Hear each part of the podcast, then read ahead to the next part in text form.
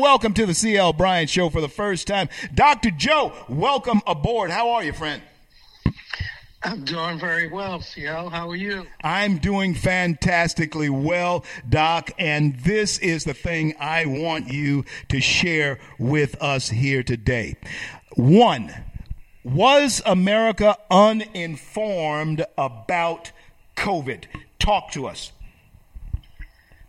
Well, I think uh, this is probably one of the biggest um, con jobs ever done to America. Um, we basically had a shutdown of America based on very little evidence that it was going to have any effect on keeping the virus under control. Now, if you look at history and pandemics in general, you know that the pandemic basically starts off very virulent and many, many people get sick and many people die. But then over time, the virus starts to attenuate, to mitigate itself for this very reason. The, the virus wants to survive.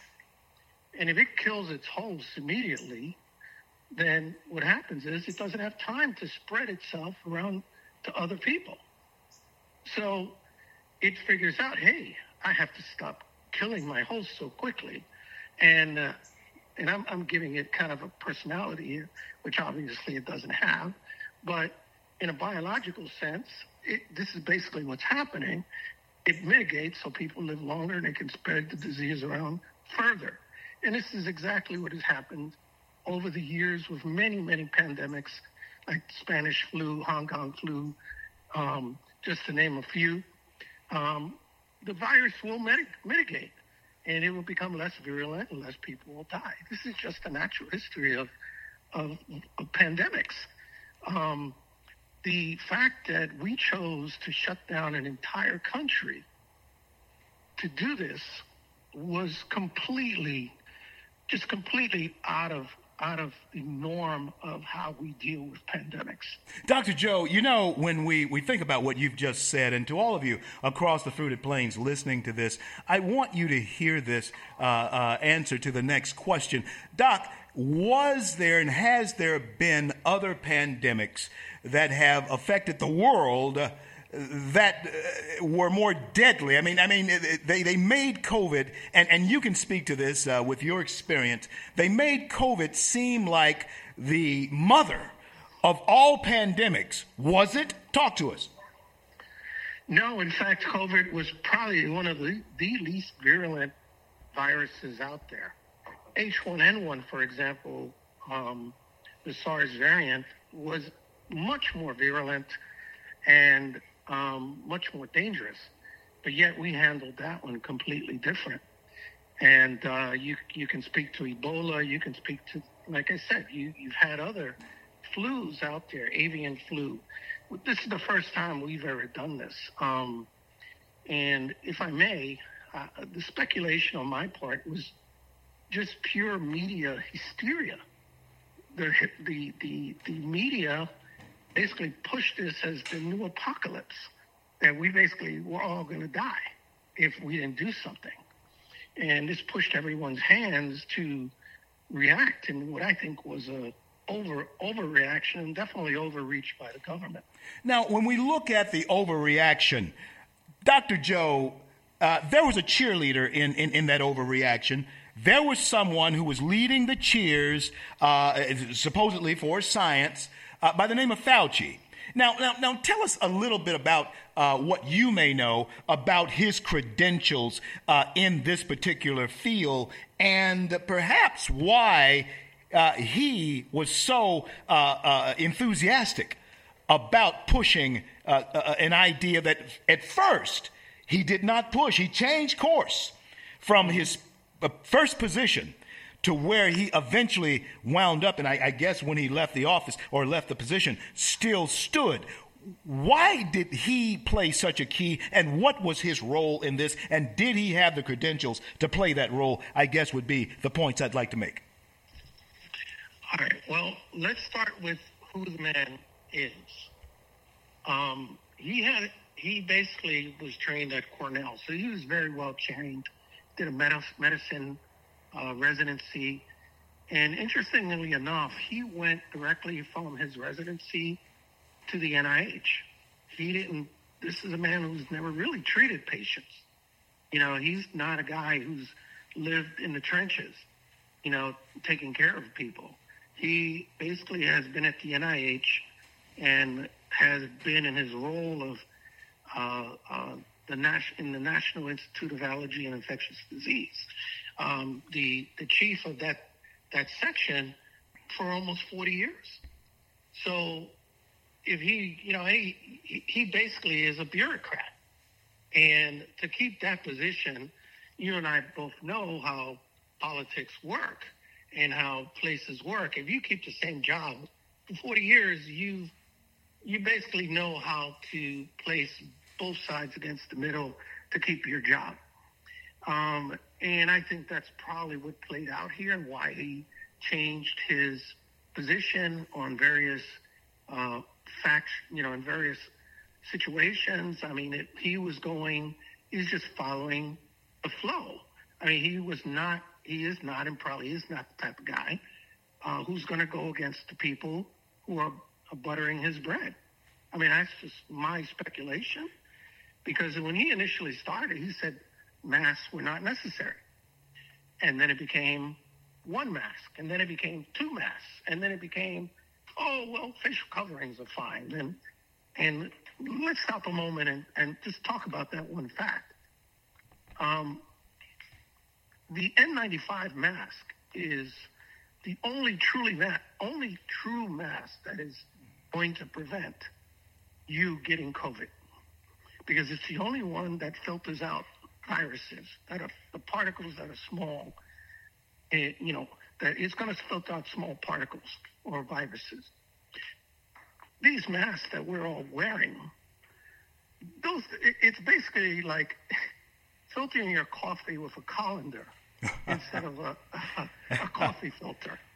Okay, um, everything is just these viruses go right through that mask and, and forget about putting scarves or bandanas or, you know, face coverings. That's just simply a waste of time because those that is actually more porous than the mask. That doesn't even help for droplet, you know, prevented droplets. Um, so the whole idea, he was correct when he said no mask. And then he probably bowed down to other people who said, hey, we got to do something. We got to make people feel like they can do something to protect themselves. Because if you remember, there was a shortage of N95 masks. And I was on the forefront. I was the, in the trenches working. And I had my N95 mask. And I never got sick. It wasn't until we moved away from the N95 mask to these regular masks because you couldn't get an N95 mask. And I ended up getting sick. So my little anecdote or my little microcosm of life there showed that when I when we were in the throes of it, I never got sick. Wow. I was wearing the correct mask. So fear, uh, Dr. Joe, did in fact play an important part in shutting down American business. Common sense evidently went out the window. You've already pointed out that H1N1 and, and uh, Ebola, those types of pandemics may have very well been much more dangerous than this one. Uh, do you see any uh, particular method to the madness that evidently now, in hindsight, and even during this, do you see any method to the madness that was inflicted upon us? Why, I guess, is the question that we obviously should ask. Why then do this? I mean, what purpose did this serve? Well, now I'm now I'm simply I have to speculate because I can't get in anyone's mind to tell you what they were thinking. But looking at all the facts and looking at the players and looking at how they've behaved in the past, you have to wonder if this was just not a, a power grab. Um, because people, when you make people afraid, they will do anything. They will give up their civil, civil liberties because they're afraid. Just look at the past. What did we do after 9 11, the Patriot Act? We just gave up our civil liberties because we were terrified. And here, what did we do? Oh, I, I don't want to die. I don't want to die. So they took away all our liberties. And they it was basically a power grab. And think about the repercussions of it. Because of COVID 19, it had a dramatic effect on the election um, in terms of, you know, uh, ballot harvesting and people, you know, uh, write ins and all these other things because of COVID. And a lot of money was given to various states for various reasons. And there was a lot of political manipulations going on, including certain favorite drug companies versus other companies. You're talking about a billion dollar profit to whoever was the favorite company in pharma. Um, obviously, you know, that didn't just happen. There were obviously people who were looking for favor for their company and lobbying for that. And it's a pure speculation, obviously. I don't really have any proof to support that. Well, Doc, I mean, that, that is a very knowledgeable speculation because it seems as though there are so many coming to that same conclusion, and that is follow the money. And we're not going to get into uh, all of that at this point in time, but I do want to uh, get your estimation, your opinion on the, the, the, the, the profession of the medical profession as far as doctors are concerned. So many that I know across the country have chosen to leave the profession.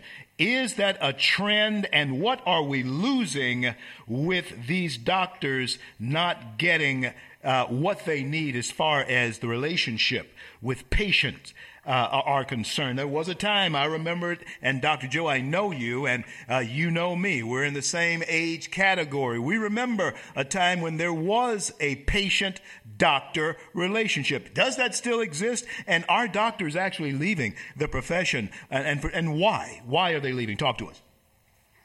Well, uh, yes, many doctors are leaving the profession, and fewer doctors are going into it.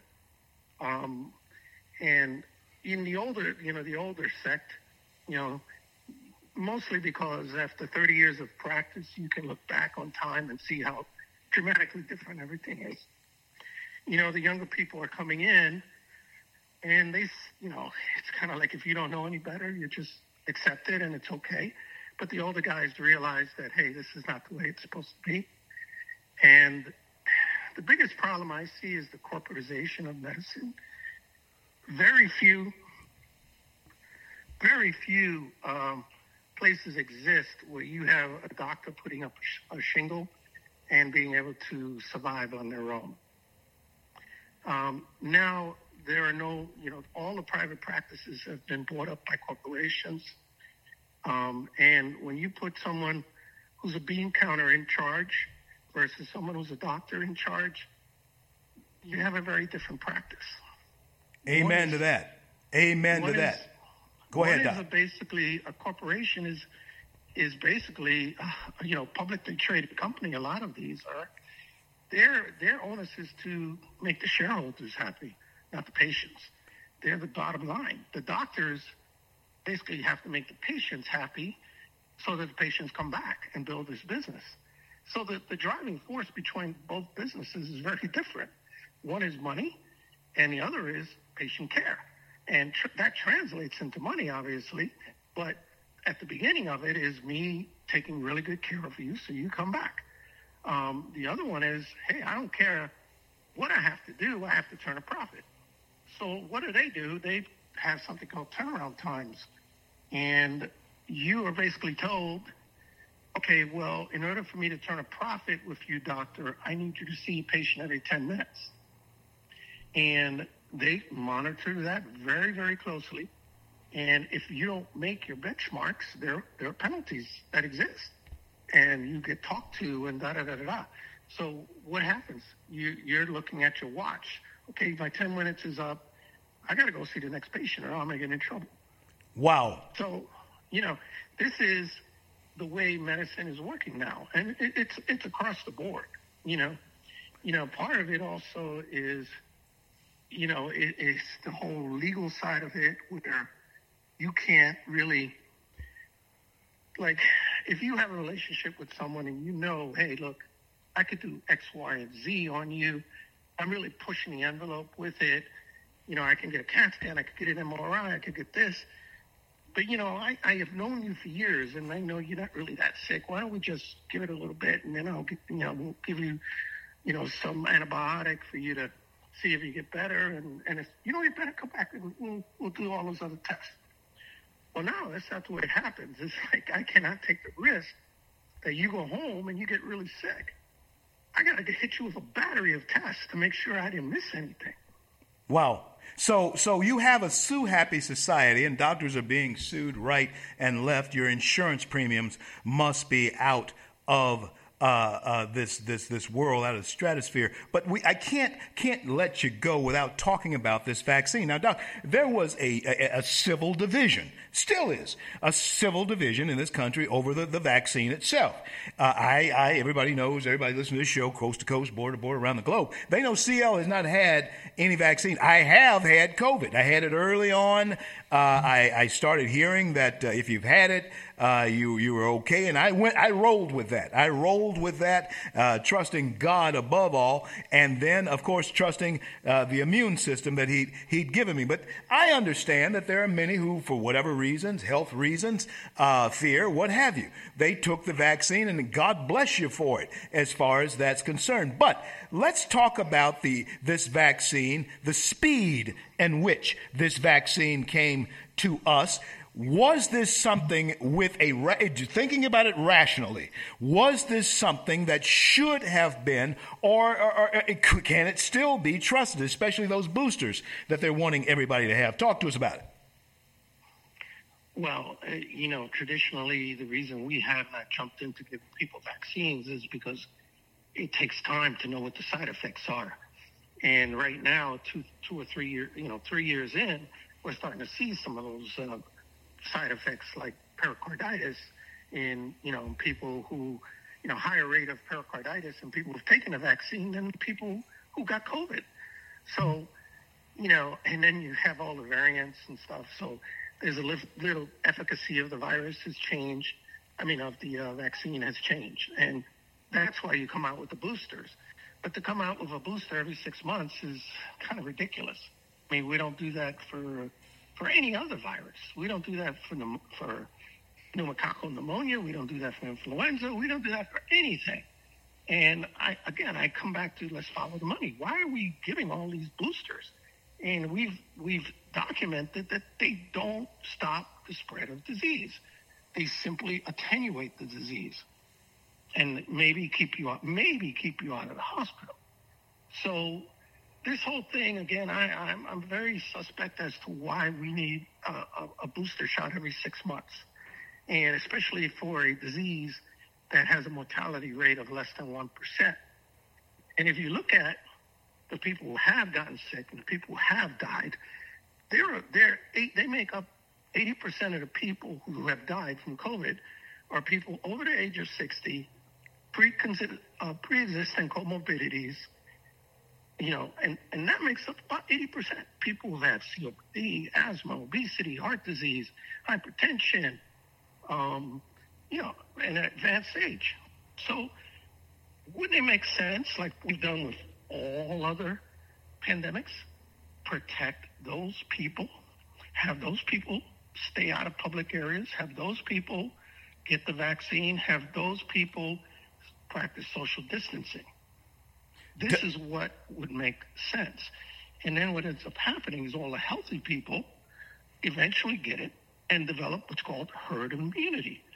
So that if, so that eventually those high risk people have a vaccine and they can go out because 90% of people have already had it and they have natural immunity.